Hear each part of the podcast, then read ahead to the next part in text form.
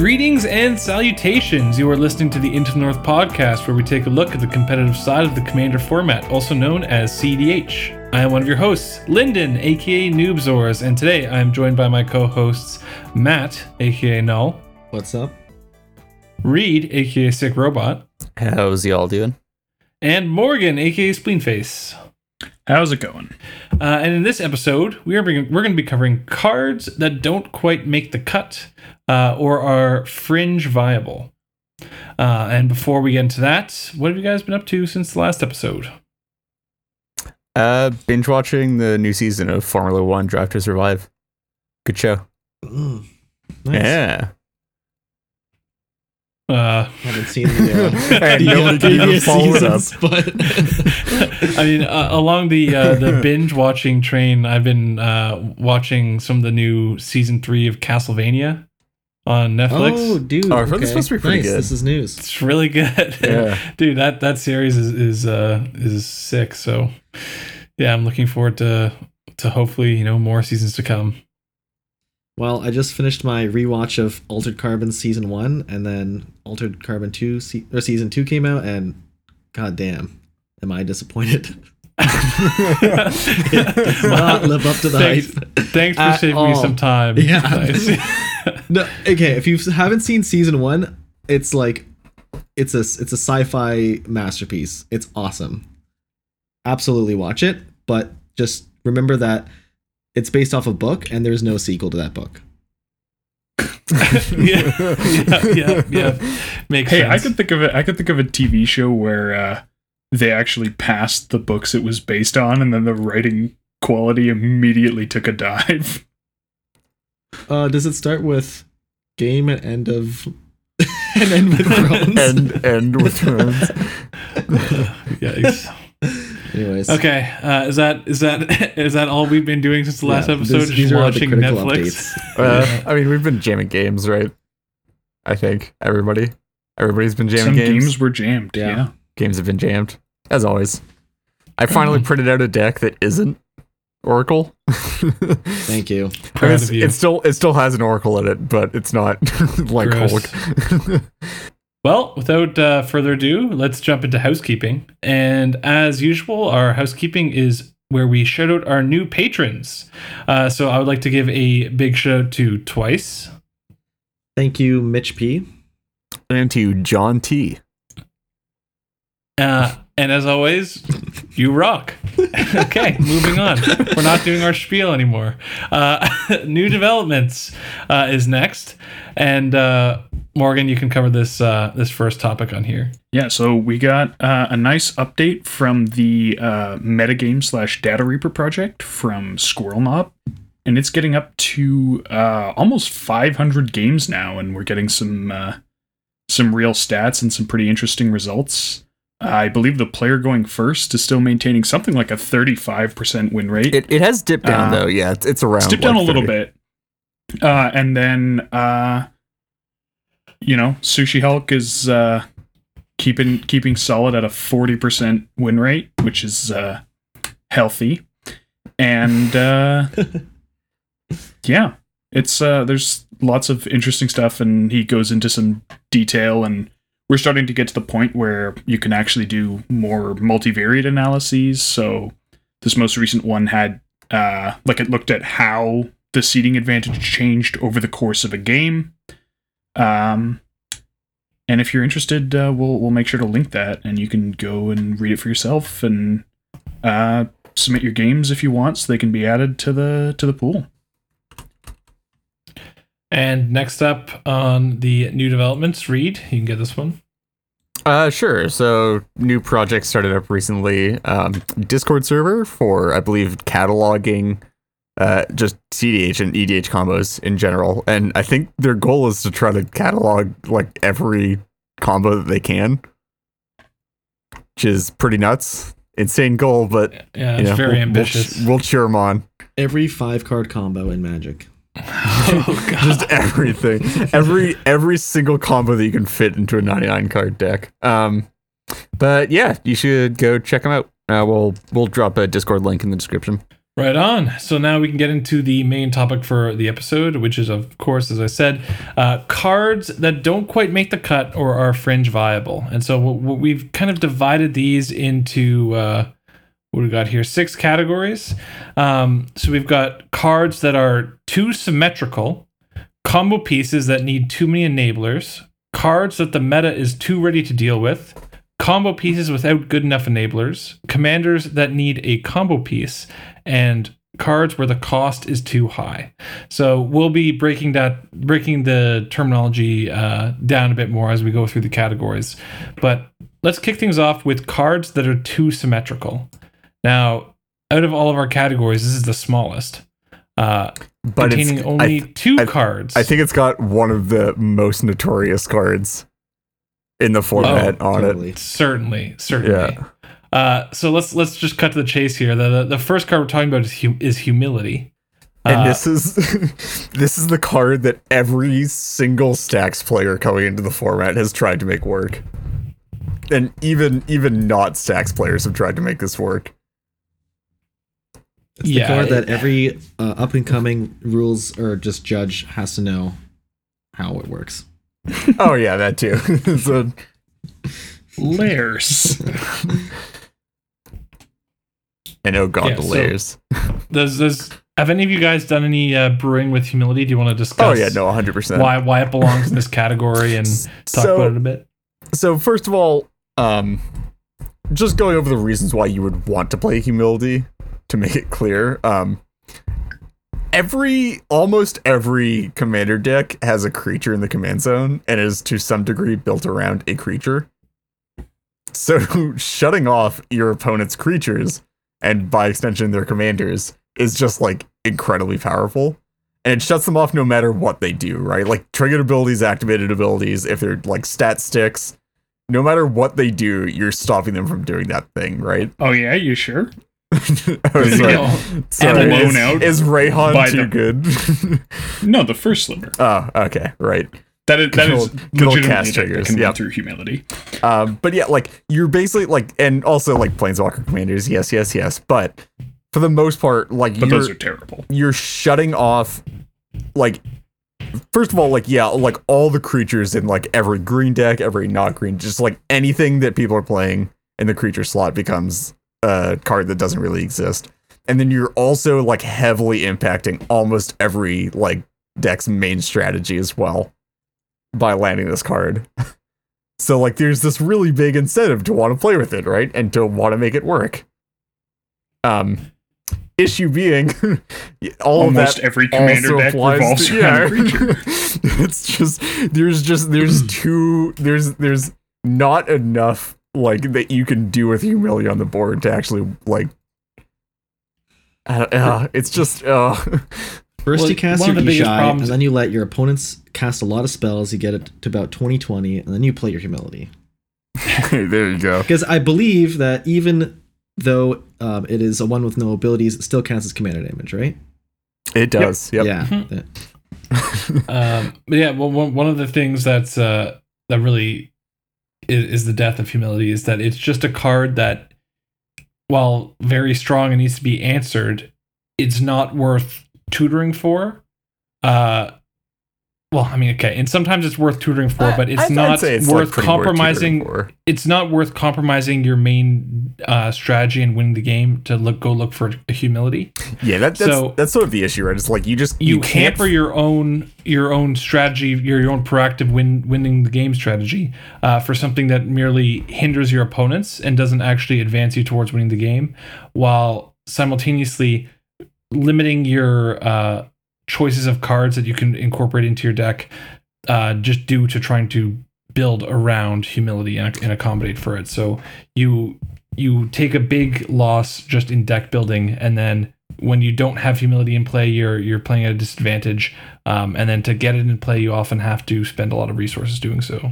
And also just like you just like can't find it consistently enough, right?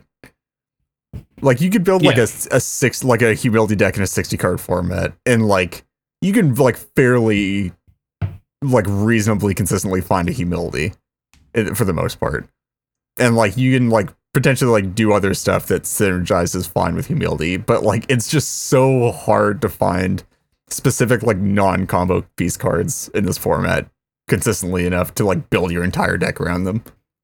Especially because there isn't really a good way to break parity on it in the command zone, which means you also sort of need to find that. Yeah, like, at that point, yeah. If you're finding two specific cards, why not just find two cards that win the game rather than? But it's all uh it's just the card. You just you want to make it work so bad because if as soon as you can break it open, it's just. Honestly, double white is also not the best. Yeah, fair. Well, yeah, that's also a thing.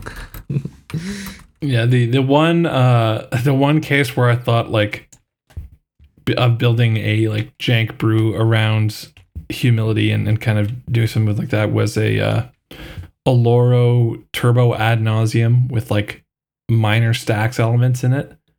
But I'm like, I just didn't have the heart to build that compared to like some of the other better Esper commanders you can build. It's like, it's, and even, oh man, even with the right? Esper commanders, like, it's a good oh, yeah, thought yeah. experiment. Yeah.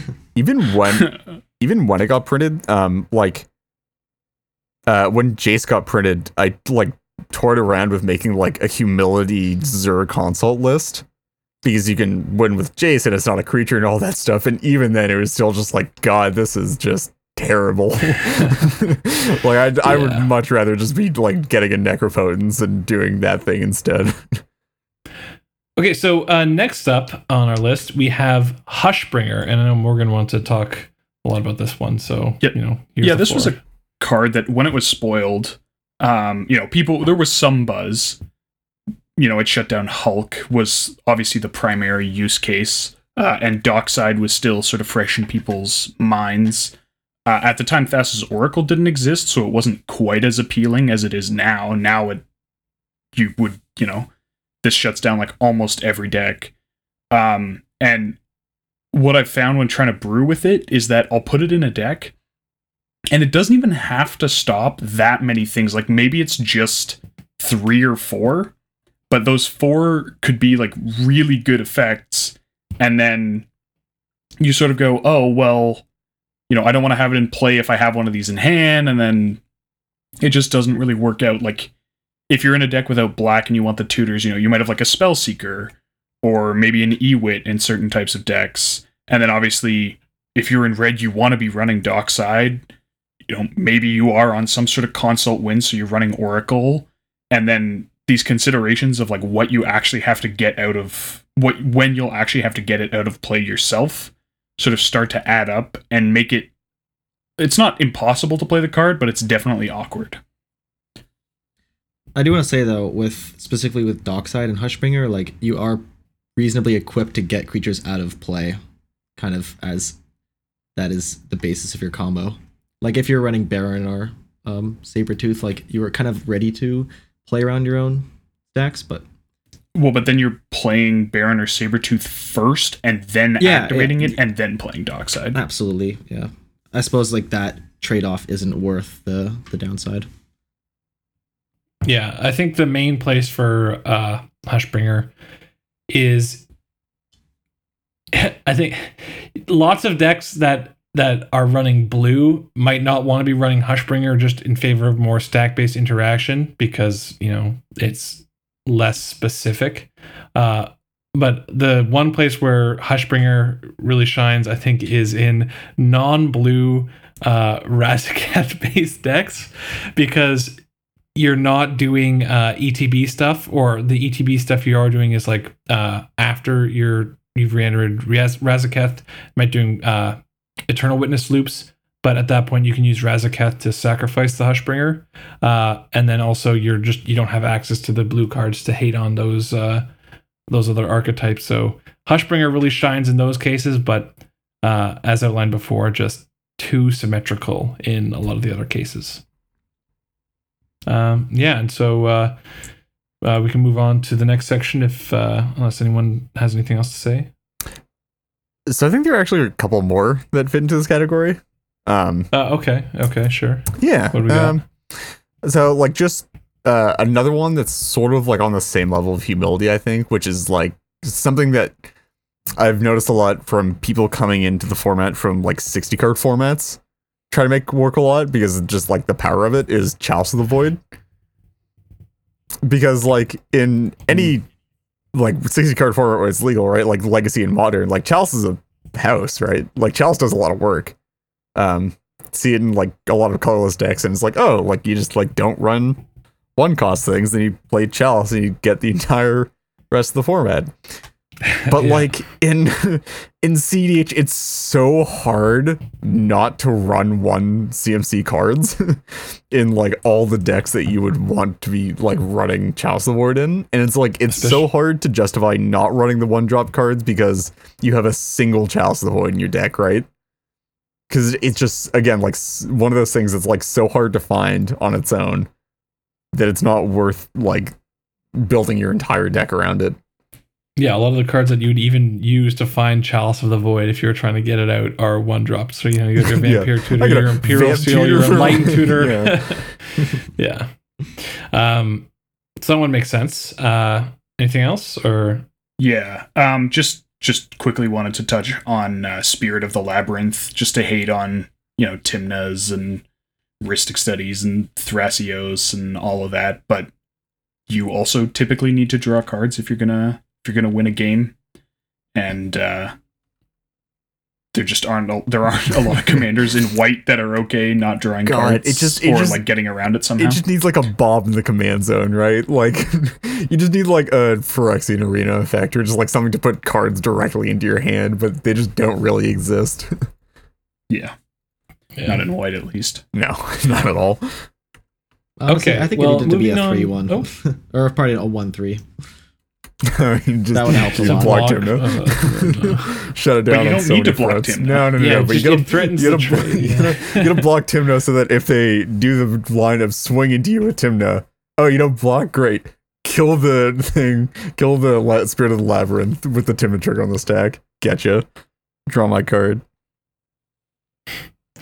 Okay, well, uh, next up, our next category is combo pieces that need too many enablers. Uh, so another fairly short, uh, fairly short uh, list here. Uh, I'll kick things off, and that's with uh, bonus round. So personally, I've not built any bonus round decks, but uh, every time I've seen one piloted, I've definitely appreciated it, uh, and that's because uh, they generally do require the deck to be quite specific in terms of running lots of rituals, cantrips, and I mean tutors, but tutors are you know something that you're going to be running anyway. So. Uh, Yeah, Morgan, I know you've done, you, you know, suffered through Stormcast for long enough with bonus rounds, so I, you can... Hey, it's still in the deck. you um, can talk about it, yeah. Yeah, like, it's just, you either need, like, a little bit too much mana to go off with it, or just a few too many cards in hand, because if you go, like, you know, bonus round, tutor... then, like, it can be pretty awkward. You know, you get mana with one tutor, but then... the other tutor needs to find, you know, some other tutor, and like you just need, you know, it's like, oh well, I'm doing, am I doing High Tide? Am I doing Frantic Search? Um, and then you just kind of realize that in order to enable it, you wind up, you know, Dark Petition. You wind up with this package of like eight or nine cards that aren't like terrible on their own in a Storm deck, but you're going like, this is definitely more than I want to be running when I could just do. Passes Oracle and Consult. Oh, God. Why? Are we going to go even one episode without mentioning Passes Oracle? Never. No. Zero percent chance. Yeah. Pour one out. Pour one out for another WinCon destroyed by Thoracle. Uh, next up on the list of cards destroyed by Thoracle. Uh, sure. This is... Sure, yeah, alright, fine. Matt, you can get this one. Yeah, this is uh, Birthing Pod and Vanifar, um, and so kind of gets Birthing Pod type effects. Um, so, I think most Birthing Pod combos need at least upwards of, like, eight cards, uh, not all of which are particularly ideal for... you know, late game type strategies or early game type strategies, but are specifically just to enable the combo. Um, and also in the case of Birthing Pod, you're shut down by both Curse Totem and Null Rod pretty effectively. Uh, and I guess so. There's and Cage for good measure. And Cage for good, yeah, exactly. just, yeah. And, and you can probably speak better to Vanifar and the command zone, But in the ninety-nine, um, uh, you know, it, for for for one thing, it doesn't have haste, but uh, it certainly needs um, its fair share of kind of just dead cards. And like, yeah, oh god, it's like, and the issue is like the cards that it needs don't like perfectly overlap with the cards that Yisun wants in the ninety-nine. So like you're you're in this weird place where like you like there's a bit of overlap and you want to be playing them all together, but like you also have to be playing like cards that are dedicated to each of them. And actually, that even kind of applies to Birthing Pod and Vanifar. Like you don't really want to be running Felidar Guardian with Vanifar. Yeah, right. Yeah, like, just. Uh, yeah, it's just uh, it's rough. Yeah, and we can. I think that there's not too much else to be said for for Birthing Pod or Vanifar. I mean, theoretically, they could print some, you know, thing that wins almost on the spot without record, like just drastically reduces the number of uh, slots required in deck, um, and just makes this one card, you know, win condition package, even though it's a bit mana intensive and susceptible to hate, just worthwhile. Uh, like a more fair version of what Thoracle did to Hulk. But, you know, until that happens. So it's just like the most nondescript, like, description yeah. of what you need to. Oh man, it needs a well, strong, I mean, it's something strong in the command zone. The problem is you kind of need an effect. You need like a useful effect that helps you win the game, stapled to an untap effect, which like I feel like they're not gonna do. Yeah, like untap effects are just like so. It's so much to ask for, for them to be like stapled to like a useful effect. Considering just like yeah. how much damage they can do in a standard environment, uh, it's rough. Yeah. Yeah. Uh, but you want to play it. Yeah. You want to play Vanifar in the ninety-nine because it's sick. Pro- tool, probably not likely that so cool. uh, they're fun decks to play. Yeah, that's for sure. Yeah, pro- probably not worth. Pro- probably not. I wouldn't hold my breath for WotC to print something that that you know makes Birthing Pod uh, strong enough to to be you know in the top tier of C D H uh, post Thoracle, but. I don't know, man. Some of you blood plot players out there who are still holding on for some reason. Cross your fingers. I feel for you. Uh, uh, yeah. Next up on our list is Aluren. Um, this is like the I classic know. combo version of like the thing, right? The humility problem. Yeah, yeah. It's sort of like on the uh, flip a, side of the coin. A lot of a lot of C D H decks, um, and you can you can kind of trace this trend backwards. Have been like adaptions of uh legacy decks uh in the past. So you're looking at, you know, Aluren combo and legacy, you're like, oh man, I can run all those cards in commander, and you know I can do all these like recruiter chains, and oh I'm gonna be it's gonna be so cool. And then you realize like, oh wait, um that's not super easy to assemble outright, and that's gonna combo and that's gonna sort of result in a lot of uh pieces in my deck that are just going to be kind of trash cards. When you're when you're comboing in Legacy in a sixty card deck, when you can run four copies of these cards, you know what? And and, and that's the sole purpose of your deck is just that combo. It's all right. It, it, it, you can get away with it. But in Commander, when you need you know your Learn and then your Recruiters and your Cavern Harpies and all this, all these trash cards. Yep. Recruiter Recruiter isn't one out of every eight cards in your deck. Yeah. It's one out of a hundred or two yeah. out of a hundred if you're in the right colors for it. Yeah. Um, and that and those and colors then, are Naya.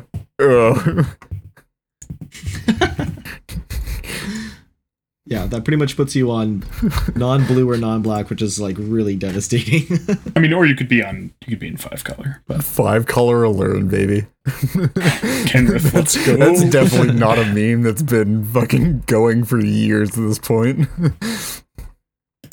Yeah, I, I think what would really need for Aluren to be uh, viable is like some sort of commander. Yeah. Commander probably that that that can uh, take advantage of it or or do something. Uh, on, you see a five color recruiter in the command zone that can bounce itself so that it can get itself back into your hand so you can use it again. I mean, even if Aluren. It was just a regular recruiter.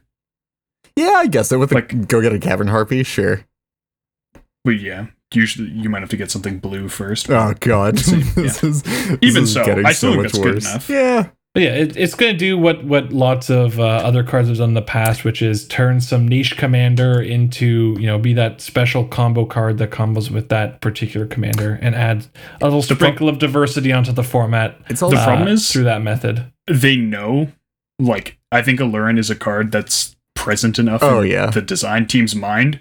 That like they're not gonna print something that just breaks Aluren. It's definitely it's definitely like oh, okay, uh, this is this is a pretty broken effect. Like in development, oh, this is a pretty broken effect when you can repeatedly use it. Like, let's go check what. Co- oh, right, Aluren exists. Okay, we probably have to tune this down a bit.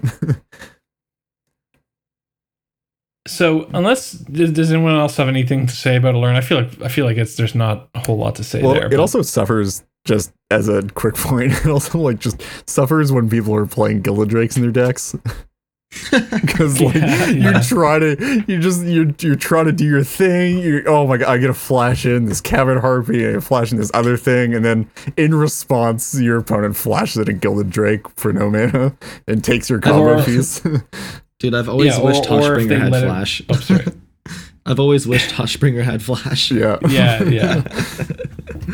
I'm gonna say also, like, if someone's able to stop your combo, like they, you resolve the Aluren, and then you know you go to cast your next spell, they get to you know Nature's Claim it or something or uh, trophy it. They also just get to dump their Thrasios Intimidate into play, yeah, so. for free. Oh my gosh, that's so funny. Yeah. Um. So yeah, definitely got some problems there. Uh. Just just before we move on to the next category, out of these three, and that is Bonus Round, Birthing Pod, Aluren, what do you think is like the the closest to viable still? Even though you know we're saying I, I think that like uh, I think Bonus Round is like yeah. solidly right there. Like Bonus Round I is think like it's it's not even unviable. Like it like I think it is kind of I think it's like I think there's an opinion.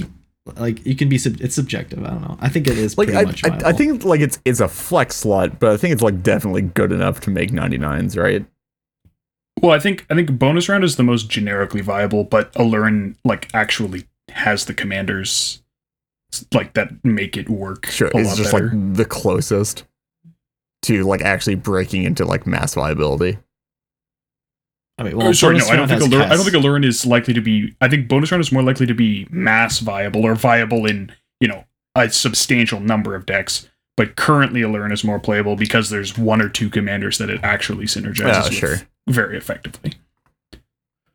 Right on. I, I'm also kind of on the uh, the Bonus Round uh, train myself uh, in terms of just card the card the existing card pool. And what the meta looks like right now, I think Bonus Round of the three is the closest to what I would say is is viable. But obviously, I do agree with, with Morgan that Aluren is is uh, is right up there as well. Um, so next up, uh, we've got cards that the meta is too ready to deal with. Um, so who, want, who wants to explain this category? Because yeah, uh, okay. So There's, these are cards that um, are. pretty much are not they become too easily like ineffective because there's just a high chance of your opponents having the answer, but by themselves, you know, in a in a, in a vacuum, they're extremely strong cards.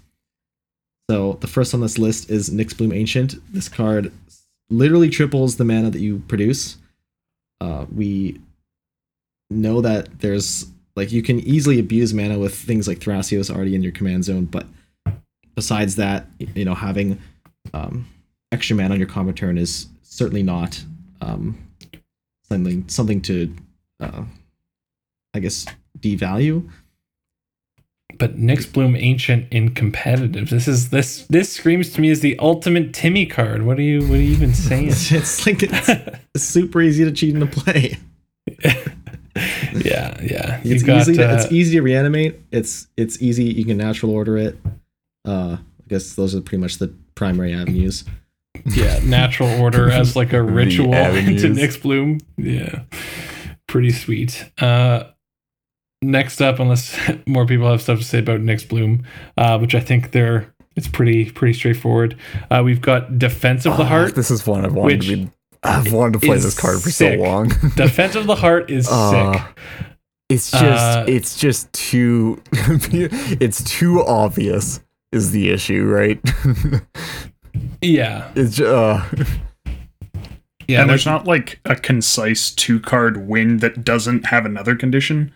Like if you're doing Oracle Spellseeker, then you have to resolve your, well, your yeah, console. But, but you can play Oracle Leveler. Sure, but then you're playing Leveler. What is this, Pioneer, man? Come on. Dude, just actually, actually just play Oracle Inverter in a defense deck. Get Dude, yeah, Defense of the Heart is, is, is sick. Um, definitely a card that, you know, if people are slacking on, you know, removal for whatever reason, everyone's running consult, so they all switch to stack-based removal, and there's no uh, they're they're cutting back on their nature's claims and stuff. Maybe it's also Maybe just you like can, the, you can get away with Defense the, of the, the Heart. The issue with it though is that like uh, like it's it's always the person that it's going to trigger on is always going to be the Dorks player, and what happens is the Dorks player is just like, all right, go to attacks, swing everything at the person with blockers, trade off yeah. my entire board to stop you from resolving this. Dude, that, I count that as a win in my book. Yeah, I mean, that's not terrible. Maybe it just needs a really Lock- strong, like, green Vidalcan Ori commander or something. Just drop it into play for free. Right at the end step. No. Oh, dude. Um, oh, my God. Dude, you played it in an Academy Rector deck, and then you flashed in an Academy Rector on somebody's end step. Put oh, Defense of the Heart to play. Yeah.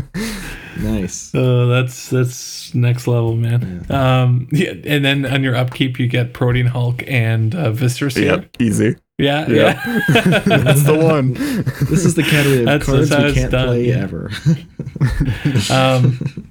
Okay, so last last on our list that of uh, cards that the meta is too hard to deal with, and that's Yawgmoth. Um, yeah, Yawgmoth, Thran Physician, uh, out of the command zone. Uh, Morgan, you did you put this on the list? I did. Okay. Guilty. uh, see, the problem us, is just, the, the, the problem is, is that first of all, you're in mono black, which means all your mana comes from artifacts, and then you have to activate a creature to do the thing. And then also, all your combos involve something going to the graveyard and then coming back into play. So you just lose to, like, literally everything. And also Rule of Laws and, like, Torpor Orbs often, for good measure. Um, and, like, it's just, it's very obvious what you're trying to do and very easy to shut down with one of many commonly occurring hate pieces.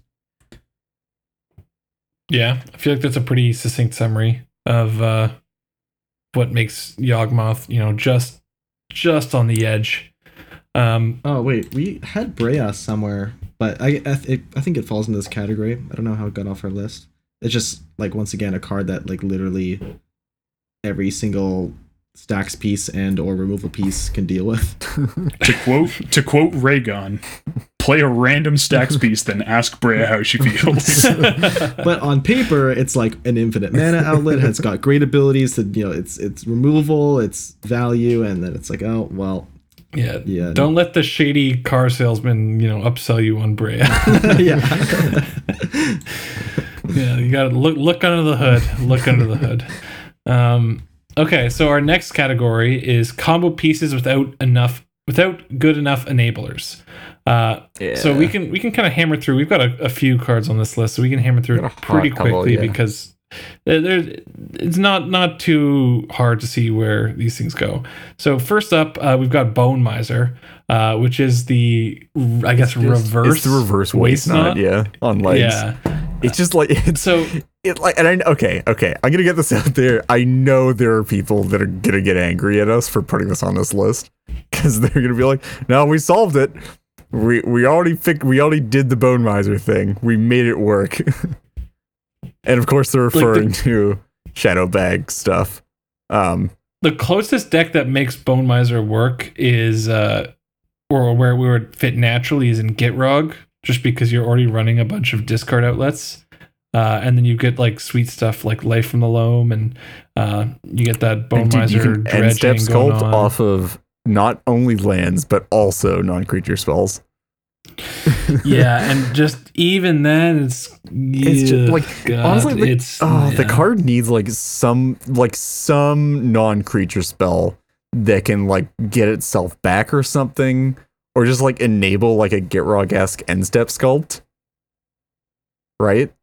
Where like if you like you discard it and it's like, oh, like madness, get something else back and like keep the train going. It's just like, well, I mean, I mean, it, it kind of does that with uh, Life from the Loam.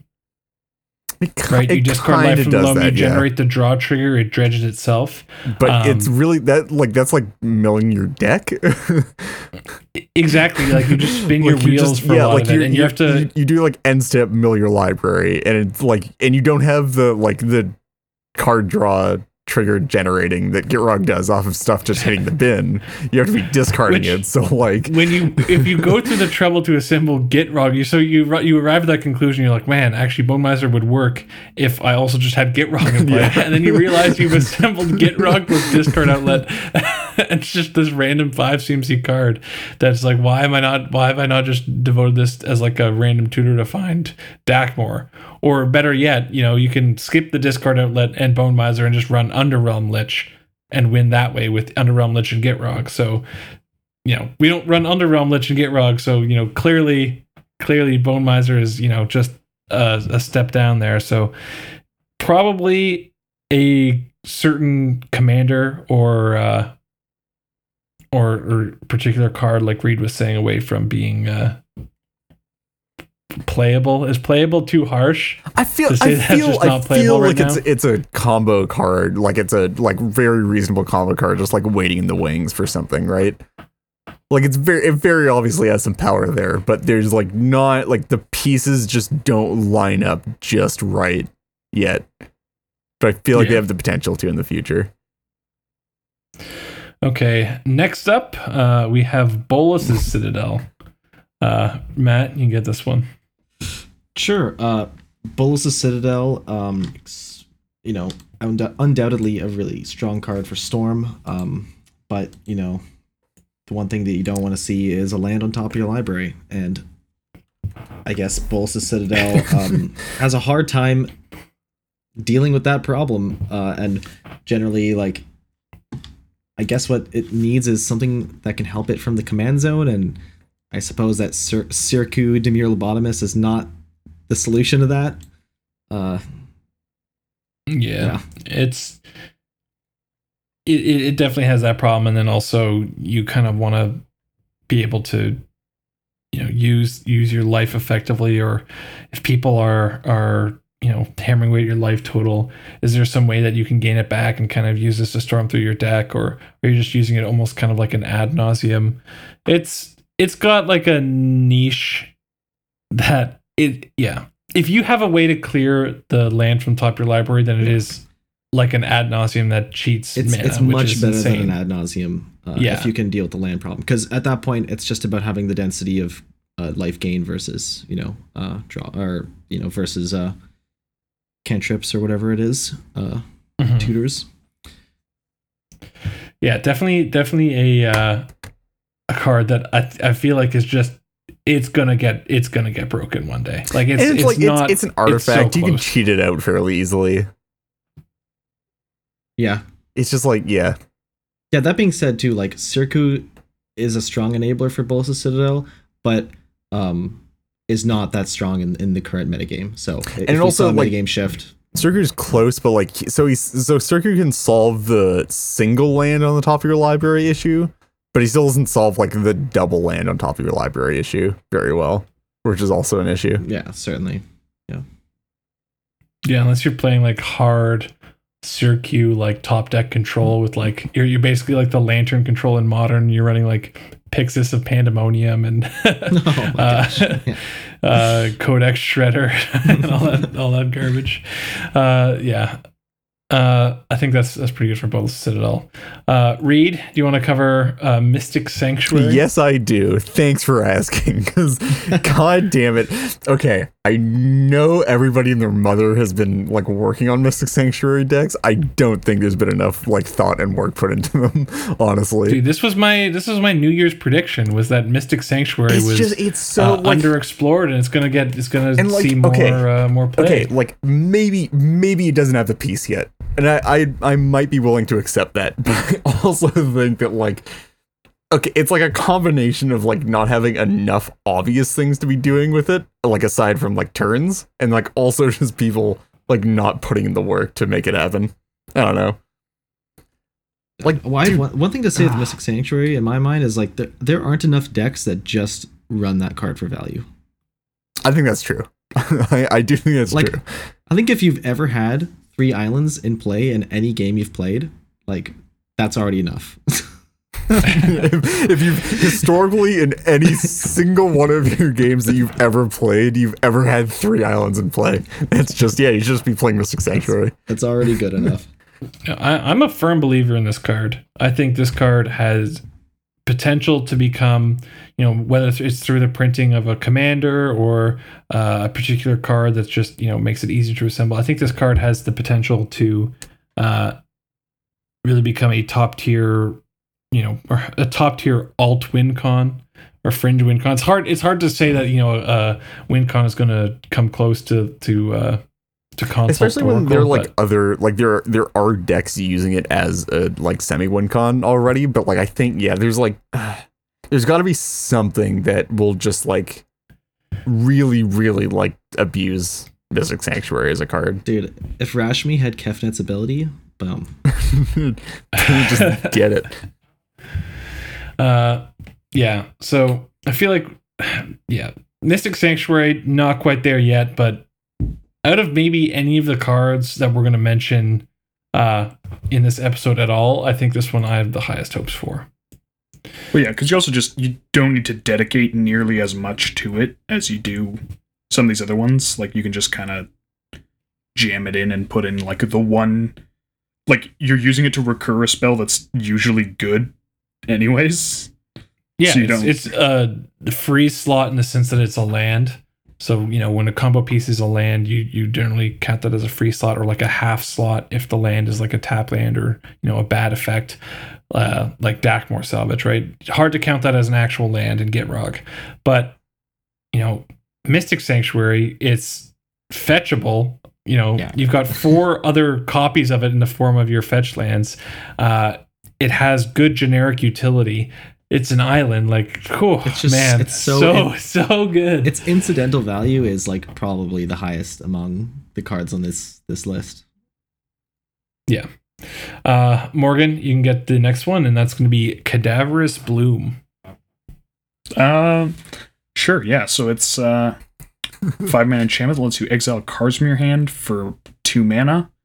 Uh, which just means, you know, if you have, say, Training Grounds and a Thrasios, you can sort of loot, quasi-loot through your whole deck. Um, but it's a five-mana enchantment, and it's hard to consistently have sort of the value you need to sustain the chain. And it also only makes black or green mana, which additionally makes it harder to sustain the chain because you can't make blue to cast cantrips or, like, your wheels or things like that. Um, so you kind of have to find your mana enablers along the way as well. Uh, I know Reed's played around with this card. Do you have anything? Did I miss anything? Um, no. Or like, do you want to really. talk about what kind of card you think realistically could be printed that would enable it? Yeah, I mean, like anything. Like if if there's like pretty much just like anything that's um like Thrasios in the way that it puts a card in your hand. But like, okay, like the thing that would be printed that would make this card good or like playable or like a combo piece would be like a card that gets printed, probably Commander, that like you pay two mana or one mana, but like two mana and put any like card in your hand, right? Like, Even if even if it was getting like super, super low value, like just like put a land from your deck in your hand, like a basic land or something like that. Like that's already probably good yeah, enough, I think, for this. Where like already. You're just like just like getting any card, even if it's just super low quality things, just anything for two mana in like green black, I think probably makes Cadaverous Bloom I like mean, a very real card. If you were if you were doing that, all you're doing is you're exiling all the lands from your library and ending with plus two mana. But like that I, was the card that was printed. I still feel like that's sort of fine. Five mana, know. Exile all the lands from your library. Isn't that a blue card? And it's yes, like cheaper mana difference. It's two mana. Okay, but like, so it's I, also I, it's I also think... like uh, it's like this enormous like post N O S engine as well. Like it's yeah. uh, I don't know. Oh yeah, there's, there's something. There's there's another way to fix it. Like I I think if you already have. Uh, if you've already cast your ad nauseum, you already have plenty of cards in your hand to win the game. So Cadaverous Bloom is just overkill, and and if you have too few cards, then you run out of gas way too quickly. So it needs it needs like a an, an easier way than ad nauseum to get about like I don't know like six cards into your hand. I think what's probably more realistic is a commander that very efficiently lets you return cards from your graveyard to your hand or something like that, where you can sort of churn, yeah. like you fill your graveyard and then it's like, oh, you know, maybe maybe it's the commander has an ability that's something like you discard your hand and replace it with your graveyard, or like exile your hand and replace it with your graveyard. Or like, so you just exile your hand to make mana anyways and then pull a bunch of cards out of your graveyard and get to keep going. A Simic, a like Simic that. commander yeah. that E T Bs and gives you like five random cards from your graveyard, for instance. Like... Seasons passed as a commander, but like actually untarget, like just you just get five random cards. I don't know, just yeah, just like anything that like gives you a mass quantity of low quality cards, right? Or like random Which, cards yeah, or whatever. I mean, like I think is a really like would make Cadaverous Bloom like a playable thing. Hmm. Okay. Uh, next up on our list, we have Carnival of Souls. Uh, and for those of you who don't know, that's uh, an enchantment for one and a black that reads, whenever a creature enters the battlefield, you lose one life and add black mana to your mana pool. Uh, so notably, this triggers off your opponent's casting creatures and when their their creatures enter the battlefield, so they'll be chipping away at your life total. But, you know, the fact that you're you're netting a black mana off a creature E T B is... Uh, You know, not not not so bad. Yeah, um, it's not just a cost reducer. Like it, it also gives you colored mana. Yeah, it's like it's so close to being like an elf storm card. It's pretty good in Yawgmoth. yeah, yeah, yeah. yeah. yeah. Uh, it's it's just it's. I think the issue with it is like it's in a color that doesn't necessarily want like do creature things inherently, so you need another color to do it with, and like it adds a color that's not particularly useful for doing like creature shenanigans, and also the enchantment card type makes it like fairly inaccessible. But it's just so Dude, it's, close. It's two mana. It's, it's so it's like so mana. easy to get down, but like finding it and doing other things, like getting the other things that go along with it, is like the hard part, right? It's a card that you don't think of a shell. No shell immediately comes to mind when you think of it right now, but you can very easily see how a card could be printed down the line that all of a sudden makes it interesting, a card or a commander. And I'm sure yeah. I'm sure E D H players have been saying that since the inception of the format, considering Carnival of Souls has been out since nineteen ninety-nine. just um, just got hope. past the twentieth anniversary of this card not being broken yet. Next up, Matt, we've got a uh, trifecta of cards here, and that's going to be Brought Back, uh, Second Sunrise, and Faith Reward. The breakfast combo. Sorry, that was just, I'm just, I don't know, that wasn't worth it. But anyways, uh, these cards um, are, take advantage of um, a pretty easy effect to uh, accomplish, which is get cards in your graveyard, um, and they... are extremely powerful because the more you put in your grave, or the more you can, you know, get into your graveyard in the turn, um, the more effective they get. Uh, and I guess like uh, the traditional enablers for these cards are like are eggs, so um, artifacts that sack to draw or sack to do abilities, um, land, fetch lands, um, and for I guess in the case of. I, I guess brought all back of them. Is, yeah, yeah, like brought uh, back is the easiest one because it's like. Two C M C and it can f- reasonably fit as like on a, on a ramp curve, right? So that if you're using it as a combo piece, um, and then you're, let's say you go turn one fetch land, turn two fetch land, turn three double crack brought back, like that's pretty nice that it has that other utility. Can confirm um, it feels really good. Yeah, that that's a that's sick. Um, Wait, Morgan, what do you run brought back in? I Razaketh? have now taken it out, but it was in Cats for a while. Okay, yeah. So I, it, I run brought back in my uh, Anofenza list, um, and I do like Razaketh, L E D, L E D E W I T, e- yeah. loops uh, with brought yeah. back, which is pretty nice. So yeah, they're, they're super strong in the sense that they can bring like all these like, these powerful cards back, but um, when it comes to like comboing with these cards, um, you either need too many cards or indiv- or your deck kind of gets littered with like low quality cards, like I don't know, like Codex Shredder or something. Okay, now I have something to say about these cards because, you know, th- I'm this is going to tie into one of the cards we mentioned previously. um, I was brewing around like a mid-power sort of like eggs deck with, uh, you know, either I was going to do Silas and Bruce or Silas and Sidar. Um, and the idea was going to be using like the second Sunrise face reward uh, combo with eggs. But I sort of realized that a good direction to take it would be uh, using Mystic Sanctuary to return the card to the top of your library, and then you can like crack an egg to return it back, and then you're, if you're netting mana or netting uh, draws, you know, keep going that way. Uh, so if you're using um, if you're using like a sacrifice, like land sacrifice effects, so Sylvan Safekeeper, uh, Squandered Resources, Zurin Orb, if you want to be really cheap with an artifact, or you do Greater Gargadon, you can uh, pretty easily sacrifice all your lands if you've got your three uh, your three islands, uh, cast your second Sunrise, get all that back, net your mana, put that back on top, and then if you've got uh, no, if you've got your uh, oh god, what what are they calling them? The Horizon Lands. That's right. Yeah, yeah. yeah the, definitely, if you've got like Horizon Lands. lands. yeah, you can you can crack yeah, one of those. My favorite the set, card. Modern Canopy. yeah, so I think there's I think there is unexplored room there. Um, you know, especially for stuff like uh, let's say blue white, like just in pure Azorius.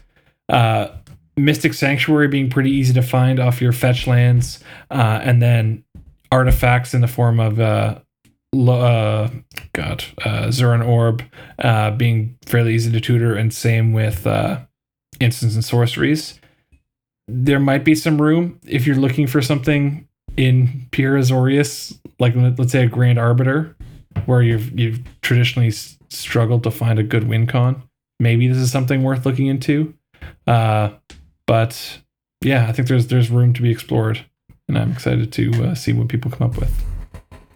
I think this, and like, this is something that's true of a lot of the cards we've discussed so far, particularly the ones that sort of come from sixty card formats.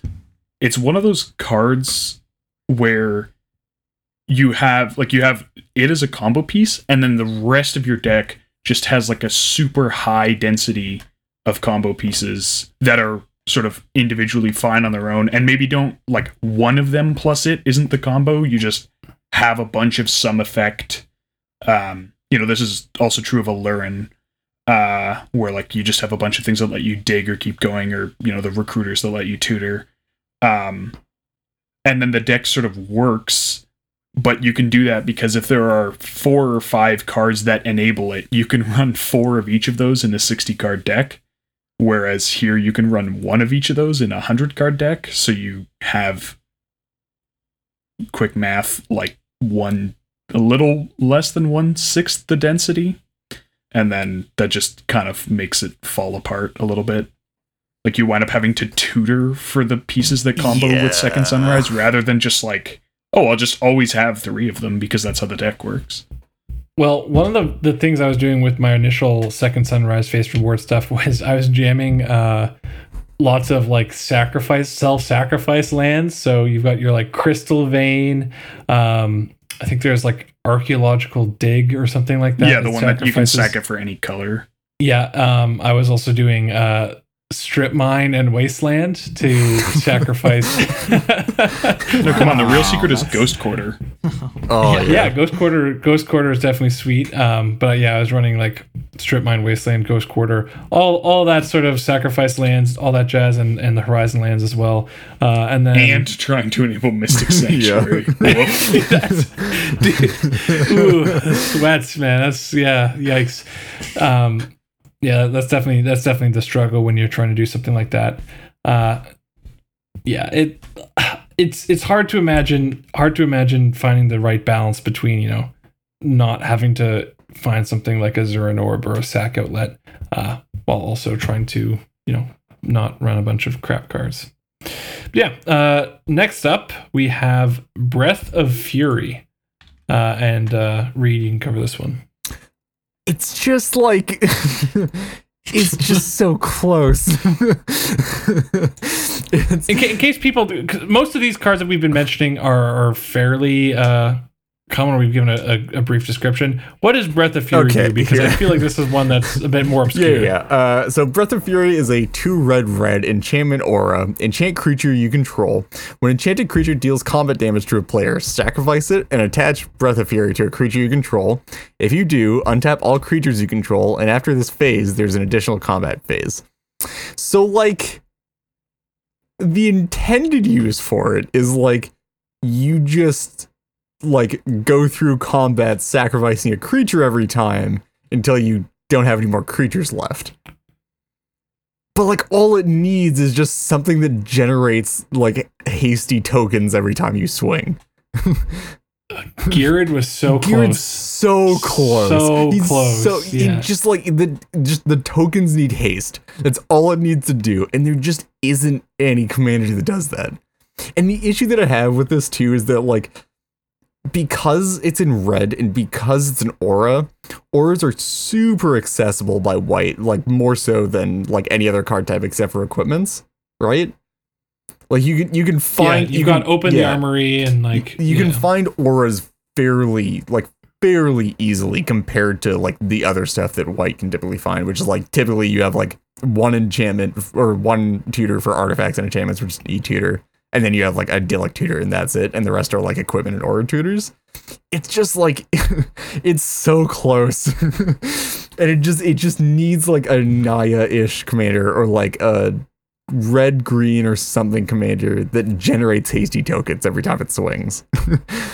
I mean, like if one player doesn't have any blockers and you are, and you're, and you're on Najila, like this is definitely not bad. And you already have a couple tokens in play. Yeah, it's just like, and you have the mana to activate once. Yeah, the the, and- the endorsement as the worst of the Najila win cons is not a glowing one, I'll admit. But but yeah, uh, I don't know. It's just it's something that I'm just stuck on because the card reads like it should do something and it just doesn't do it yet. Yeah. Was it who is it who I was working on the red white Boonweaver? Meme with? That, that was with me. Oh no. Yeah. It almost gets there. I don't even remember all the, the requirements, but I think there's like a, a like a a hundred items set of requirements. I think it was just you needed to give the first one haste and you needed one other creature in play. And that was it. But yeah, it's not too, oh, no, and, and your opponents don't need can't have blockers like or something. Well no, just one of your you have to be able to connect like a few times, and then you can yeah. find ev- evasion. But. The worst of the Najila enablers, they call it. Okay. Well, our next category, our, our second from last, is going to be commanders that need a combo piece. Uh, and honestly, this list could be... We've got two two commanders on this list, but this list could be much, much longer because it seems that one of the trends that, that Wizards has is just, you know, printing some... card that all of a sudden breaks an old commander wide open. Uh, you know, so it, it could it could really happen in places that we just don't expect. But these are the ones where we've got like we we think are reasonable, could be printed uh, fairly fairly soon and and become, you know, more meta players. Uh, first up, uh, Morgan, I'll let you cover this since this is your. Uh, This is your baby. Uh, we got uh, Marisil. Yeah, we do. Um, Marisil's got. I mean, there's the currently has the mirror or sorry, Mirror Mad Phantasm combo, but that's just like a little too slot intensive and risky, and, you know, dread return combos are often telegraphed, and you're not in the colors to have dorks in play for dread return.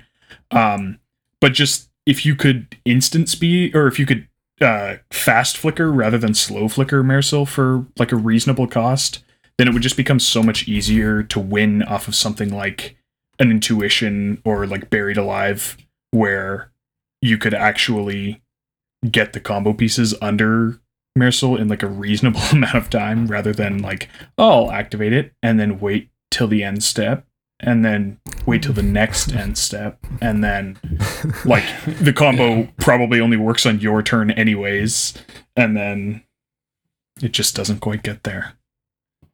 But it's so close, and there's like so many value pieces that you could oh, actually dude. run a substantial value package that does meaningful stuff. I would love to see a C D H Marisil. I mean, as I hate facing that card against against that deck in mid power, because uh, it's just got such high inevitability, and it's you so hard it. to interact with. I mean, you love it, and it always exiles all my lands with Shaoku, and oh god, hey, Shaoku doesn't exile lands. Sorry, exiles creatures, and then you've got the other one that destroys lands. Minion god. of Lashrak, and or steals my stuff with. Uh, Narc, uh, I can't deal with it. It does everything. Dude, I didn't um, see the the first time somebody got angry at me for playing Marisol was literally the day the deck came out. I went, I bought the precon, I jammed in like the few cards that fit in it from the Urtai deck I had on me at the time, and then in the first game I ever played, managed to uh, use Aetherling and assemble. Thousand Year Elixir, uh, Thousand Year Elixir, lo- uh, Gilded Lotus, and then I forget, I had some way of like flickering it or like sacrificing it and getting it back, and then I went infinite, and then they were very, oh, it was a Deadeye Navigator, and then I went infinite, and someone was like, wow, that deck's like super not fun. I was like, it was probably just threw like ten cards in a precon. Yeah, you don't even know, you don't Whoops. even know its final form yet. Dude, I didn't quite grasp the definition of winning more until I played against Marisol.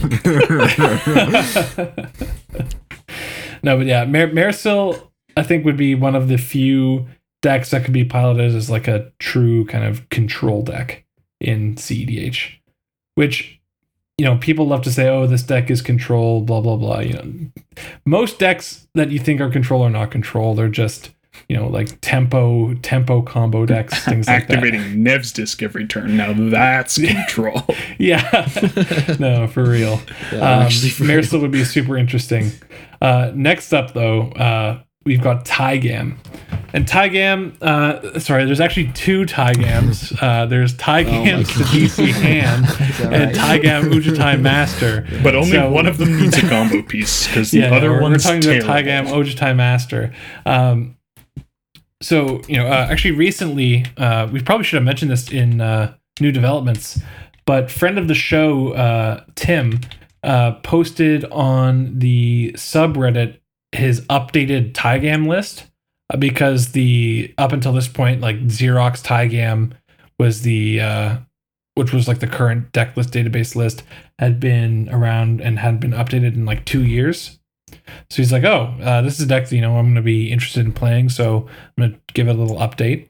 Uh, so he he went and, and tried adding some of the new cards since then, and, and new technologies and philosophies, and didn't change a whole bunch, but definitely uh, the aid of Mystic Sanctuary gave it a, a some better, I guess, regrowth effects, uh, since before that they were running... Um, like the three mana sorcery speed regrowth for uh the turn spells relearn. mm. Yeah.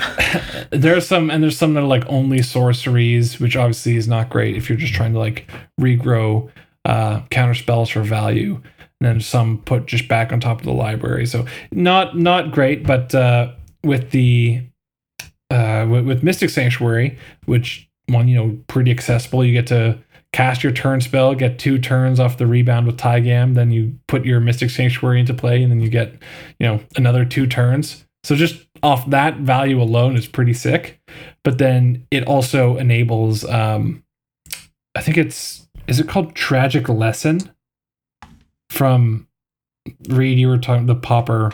Yes. Tra- tragic like Lesson is from Hour of Devastation. Yep. Or not, sorry. Yeah. Uh, no, no, no. Sorry. Amonkhet, right? Amonkhet, yeah. No, no, yeah, Hour yeah. of Devastation. Yeah, hour. No, hour. Sorry. Is it sorry? Hour? Okay. Hour? okay. What is yeah. it? Hour. So, Hour of Devastation. Okay, there we go. We got that sorted. But uh, Tragic Lesson basically uh, allows you to. It, wait, it's, well, a for it. It's an instant. It draws instant. you two cards, yeah. return a land to well, your no, no, hand. Sorry, so it's, it's three. It's three mana, blue instant. Draw two cards, then either discard a card or return a land you control to your hand. Yeah. Yeah. So obviously with uh, this, it allows you, uh, unlike the previous relearn combos, uh, sorry, yeah, like relearn is one of the sorcery speed regrowths. You would have to eventually have enough mana to cast a turn spell and uh, relearn in the same turn. Uh, so that's obviously very mana intensive. Now, Tragic Lesson plus Mystic Sanctuary allows you to uh, split that cost, but it, it does come at the the cost of it's only that one card, the one just Tragic Lesson and Mystic Sanctuary that that's cheapening it. So Tygam still, for the most part, if you want to have a good density of, you know, turn spells and, and regrowth effects, you need to run a lot of the worst ones. So I don't think it's, you know, out of the woods yet and into viability. But honestly, if, if Tygam gets more stuff printed for it, that fits that that mold and, and makes the combo more efficient. The fact that it makes all your instant sorcery spells uncounterable and has sick value off of like rebounding stuff. God damn, that's a lot of potential. Dude, and it blocks Timna. Yeah, it's very importantly blocks Timna. Uh, but yeah, Tygam is one that's so... Once its potential is fully unlocked, it's going to be something else. Just a force to be reckoned with, having all a control deck with uncounterable counterspells, and their co- their combo cards are themselves uncounterable. Yeah, it's it's that's going to be interesting for sure. Do you guys have anything to say on Tygam? I think you summed it up pretty Seems well. Seems like a yeah, pretty okay. comprehensive description. Imagine yeah. if he was Esper, though. Oh God, don't even know. I would rather. I feel like I'd rather ban. It's too much. I don't know. Anyways. Um, yeah, and so our final category is cards where the cost is too high. So this can be both mana cost and deck building cost. Uh, so first on this list we have Oath of Druids. Uh, we should just like, so, yeah, it's just Reed, uh, Reed, sure, you, you you you go for it. It's, you just want to play it. It's a card that's like it's broken in Vintage. It's banned in Legacy. There's gotta be there's gotta be something going on with it, right? But yeah, it's called Grizzlebrand. But yeah, yeah, it's just like you right. You can't you can't get Grizzlebrand off of it, and also you're being forced into playing this like creature, basically like no creature deck aside from whatever you're getting with it. But you're playing a no creature deck in green, which is so rough because like you're in green, you want to be on all the dorks and everything, but it just it's stopping you from doing that. And it's just yeah. And and also like if you think about it, what's the card that like you'd most want to cheat out? If it was like, oh, you're just going to cheat a creature from your deck into play consistently, what would be like the card that you'd want to cheat out that's legal in the format? Yeah, and, and the, the answer would be card ra- that would be Razaketh. Yeah. Exactly. And, yeah. Which uh, and or awkward and or Protean Hulk, which like Protean Hulk also yeah, awkward. also awkward. Like none of the things that you're getting with it feel great to get unless you're getting like specifically like I don't know, like a Jenga Taxius, in which case it's just like. Okay, like this isn't worth it. This is not worth the deck building constriction as a whole. Yeah, like I think the closest thing to just generically winning is is Tidespout Tyrant, but like gross. Yeah, it's just, yeah um, about that. Well, yeah. Speaking of of Oath of Druid like effects and hitting into Tidespout Tyrant and whatnot, uh, this is going to lead well into our next two cards. Uh, which are Proteus Staff and Divergent Transformations, which I think we can kind of talk about in the same breath. And as just Oath like, of Druid. I guess like just Polymorph strategies in general. And ra- uh, reality scramble. Yeah, like reality scramble, yeah. all that stuff. So I think reality scramble potentially is a bit different just because of planeswalker commanders. That's my opinion. But I think for the... The problem is that they suck. Yes. yeah, oh. pl- paying, paying like four mana plus a com- uh, your commander's cost for an Ugin still isn't good in this format. um... But like at least at least Divergent wants you to play the Thrasios, and Oath of Druids doesn't want you to play the Thrasios. yeah. I had I had a uh, a not not a competitive, but like a more mid to high power uh, Will and Rowan deck built around the idea that you would reality scramble Will for his minus and just stack the minuses by scrambling him back in. yeah, it's like, it's, it's like almost a fairy. yeah, you're, you're you're you're it's costing you some mana every time, but eventually your reality scrambles get a bit cheaper, and then I don't know, you're storming off doing stuff. Actually, cards. That's probably the closest. Like you wouldn't you wouldn't want to use his, his minus more than once. You'd command zone him, but then you could have like Koth and then some way of drawing the lands. Dude, we'll get there. No, but can't Reality Scramble send... Uh, hold on, let me... No, let but me I don't think it. You want to Reality Scramble yeah. back into Will. I think you would rather... You can then go back and forth with Koth to make mana to pay for it. And yeah, yeah, fair, fair. Something that gets you the lands in hand somehow.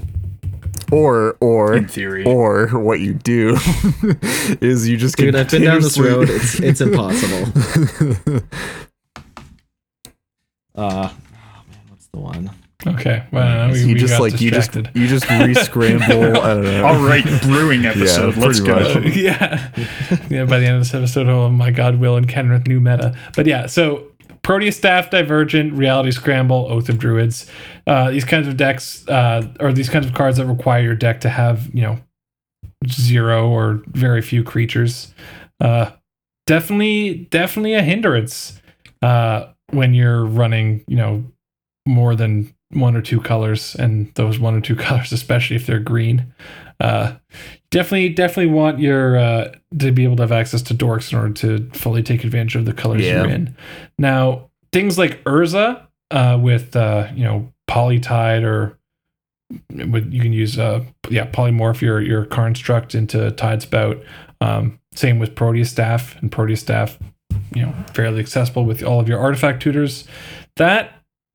You know, that, that kind of makes sense. You forgo uh, some of the great blue cards and, you know, your spell seekers and your tutoring effects on your, what was like, Trinket Mage and all those. Uh, I mean, you also, yeah, that, you also miss like uh, Spell Skite and a couple of other like cards that you yeah, want to be you playing. You miss some but, stuff, yeah. but it does not hurt nearly as bad as playing to cut those green cards. And yeah. not playing dorks. exactly. Yeah. Um, Yeah, I think that's pretty clear what the, the cost for is uh is with those. Maybe also the fact that their mana cost, um, you know, Proteus Staff, Polymorph, Divergent, not like if they, if they were much cheaper uh, and they found something that was like an instant speed win con. Oh, dude. Um, okay, here's the, here's the meta. That, here's the meta. Oh, you God, convince okay. everybody in your playgroup to try out six person E D H games. And you're just like, oh, look, look okay, it, it couldn't yeah, be that bad. Yeah. Yeah, it's going to be a bit longer, but you know, we'll, we'll test it out, whatever. And then you play Divergent as a two mana instant speed win.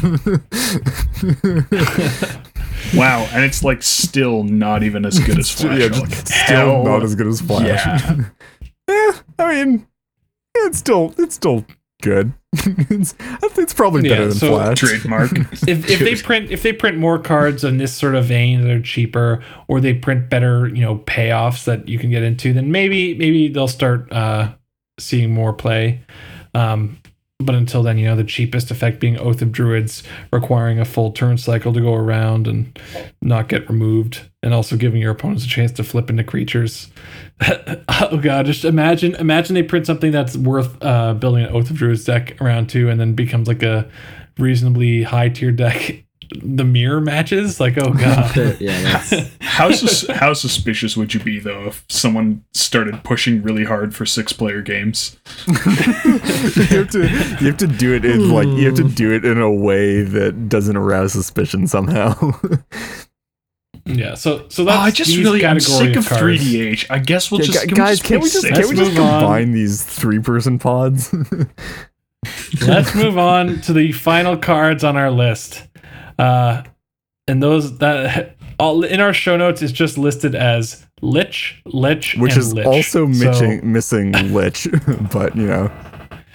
The, okay. The, the fourth Lich is a different one. The fourth, not the same. But the Go, fourth Lich is someone the sickest explain Lich. What's going on here.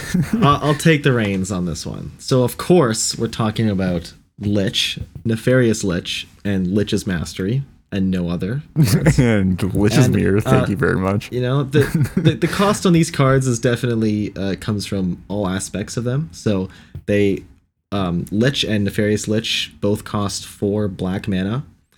Uh, and Lich's Mastery uh, is three black mana and three, so like actually getting actually casting these spells is is challenging. Um, and if um, things go wrong, uh, in pretty much all circumstances, you lose the game or you have no more permanents, uh, which is you know, it, which yeah. which which you know, Doomsday players are certainly familiar with the you know the high stakes you know the high stakes uh, combo, but um, Lich the the cards. Um, themselves all share this one the same ability, which is when you gain life you draw that many cards, and uh, gaining life is probably the most cheaply costed sorry gaining life is probably the most cheaply costed ability, or just yeah I guess ability in bulk that you'll find in Magic. So translating those uh, cards into co- those yeah those cards into many more cards is certainly appealing. Turns uh, your healing salve into ancestral recall. Yeah. Yes, it does. Dude. Uh, Good old classic. Uh, pull pull some like Neo brand, Grishel brand shenanigans. Get your uh, your nourishing shoal exile a uh, uh, a Talkthon. Oh worm yeah, just keep it going. Did, did any of you did any of you ever play uh, Rainbow Lich? No. In standard. In standard, yeah, I did. That was a sweet deck. It was definitely sweet. Um, yeah, so uh, Matt outlined it pretty clearly. Like, there's clearly potential here, but as it stands, it, it's it hasn't. You know, I mean, Doomsday has already fallen out of favor, and Doomsday is much easier to set up and get payoff from than the Lich cards. So it would take quite a lot for the Liches to become, uh, you know, worth playing, but. The strength in, in just the raw power of the card is clearly there, so probably a good commander is is what's what's missing. Dude, it needs an so Oath maybe, of Druids for enchantments. That's what it needs. Needs a uh, a commander that is just uh, just nourishing shoal on a stick. It just needs it Zur just, but four. Yeah. Yeah. Um, so that wraps it up for our main topic of the show. And we're going to be moving on to everyone's favorite segment, Gut Check. Gut Check. What we've all been waiting for. Gut Check.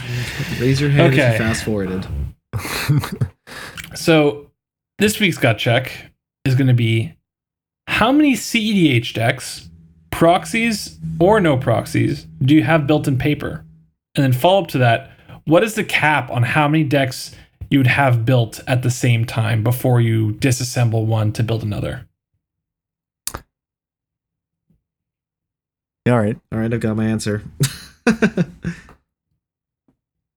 Morgan, you got yours? No, I'm just going to count. Oh, God. Yeah, this is why I thought this would be an interesting question. All right, and as a second gut check, okay, uh, how many color printers do you have in your household? Yeah. Yeah. Uh, does your work charge you for yeah, color how many yeah. printers do you have? They don't, and they have a very nice printer. Okay, uh, let's, let's, let's start off. Reed, what about you? How many C D H decks do you own, proxies and no proxies? Currently. So do you have any fully unproxied decks? Uh, I have no fully unproxied decks um, because I'm poor. uh, okay. Yeah, do you have, student you, student budget, all that good stuff. Um, what's what's the most? It, uh, like what's the ratio? Do you know, like percentage decks? Complete? Oh, uh, percentage. Um, I think I'm at twenty proxies in my main deck right now. Yeah. Okay. Actually, nice. no. Actually, any... I think it's less than that because I think. Oracle being printed meant I got to put more real cards into my deck. Um, yeah. Nice. Um, and then you have you have so that one deck that's eighty percent yes, complete, and, and then, then everything else is, is that it? Fully proxied. Um, I have one other deck sleeved up right now, and I have a lot of decks sitting outside of sleeves on tables. Okay, just just to clarify, I'm counting only okay, sleeve two. decks. Like you could two. grab this deck and without making like a ton of swap arounds or anything. No, no, like I, that. I mean, no, no, like uh, I mean, there are decks that I could pick up and play, just they wouldn't have sleeves on them. they're they're okay. they're sitting well, I, basically fully constructed, just not in sleeves. Okay, and then what's the cap on how many decks you'd have built in paper at the same uh, time before you start disassembling how many them? Deck boxes do I have? Um, probably what, like five right now, potentially more if I shuffled some cards around.